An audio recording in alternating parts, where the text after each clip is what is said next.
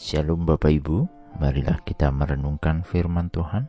Sebelumnya mari kita berdoa. Tuhan kami hendak merenungkan firman-Mu. Roh Kudus pimpinlah kami. Di dalam Tuhan Yesus, kami berdoa. Amin. Bacaan saat ini diambil dari Yohanes 14 ayat 1. Yohanes 14 ayat 1. Janganlah gelisah hatimu, percayalah kepada Allah, percayalah juga kepadaku.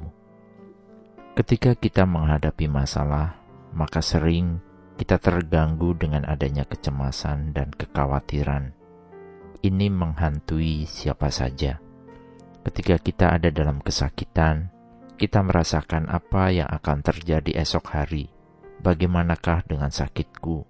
Apa yang harus aku lakukan? Bahkan merasakan sakit penyakit yang terjadi kita akan bergumul dan berkeinginan bagaimana harus segera sembuh.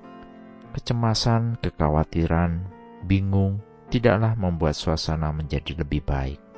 Bahkan dalam banyak literasi justru dikatakan kekhawatiran yang berlebihan menyebabkan imunitas di dalam tubuh semakin menurun, mengganggu secara psikis juga secara fisik. Dalam bacaan saat ini, ini adalah kisah ketika Tuhan Yesus meyakinkan para murid setelah perjamuan terakhir sebelum dia ditangkap. Tuhan Yesus berpesan kepada mereka untuk mereka tidak khawatir, tidak gelisah sepertinggal Tuhan.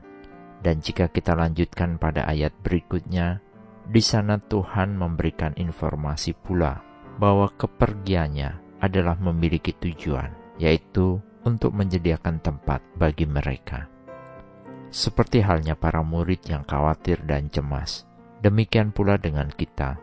Semua hal di dalam kehidupan di dunia ini membuat kita gelisah, khawatir, dan cemas, baik itu pekerjaan, masalah ekonomi, sakit penyakit, keluarga, dan lain sebagainya. Jika kita belajar dari firman Tuhan di dalam Alkitab, jelas banyak disampaikan janji Tuhan bahwa Tuhan tidak pernah meninggalkan kita sebagai seorang yatim piatu. Yohanes 14 ayat 18 Aku tidak akan meninggalkan kamu sebagai yatim piatu. Aku datang kembali kepadamu. Tuhan tidak akan meninggalkan kita begitu saja. Ini adalah janji Tuhan bagi kita, umat yang percaya kepadanya. Tuhan akan mengenapinya sampai akhir kehidupan ini kita hendaknya tetap percaya pada hari yang mulia itu. Ketika Yesus datang di awan, ia datang untuk membawa kita bersamanya. Jadi penyertaan, pemeliharaan, juga berkat tersedia bagi kita senantiasa. Apa pun yang kita alami adalah bagian dari rasa percaya kita kepada Tuhan. Apakah kita tetap setia? Apakah kita masih mengandalkan Tuhan? Apakah kita masih memiliki iman kepada Tuhan, atau sebaliknya, kita lari daripadanya? Amin. Mari kita berdoa. Bapa Surgawi, terima kasih atas penghiburan Kristus di dalam hidup kami.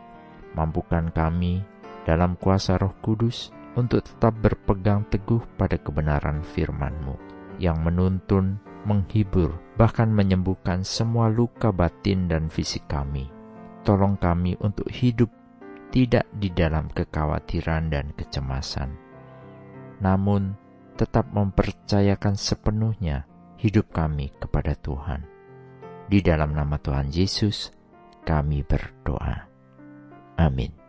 Tuhan Yesus memberkati. Shalom.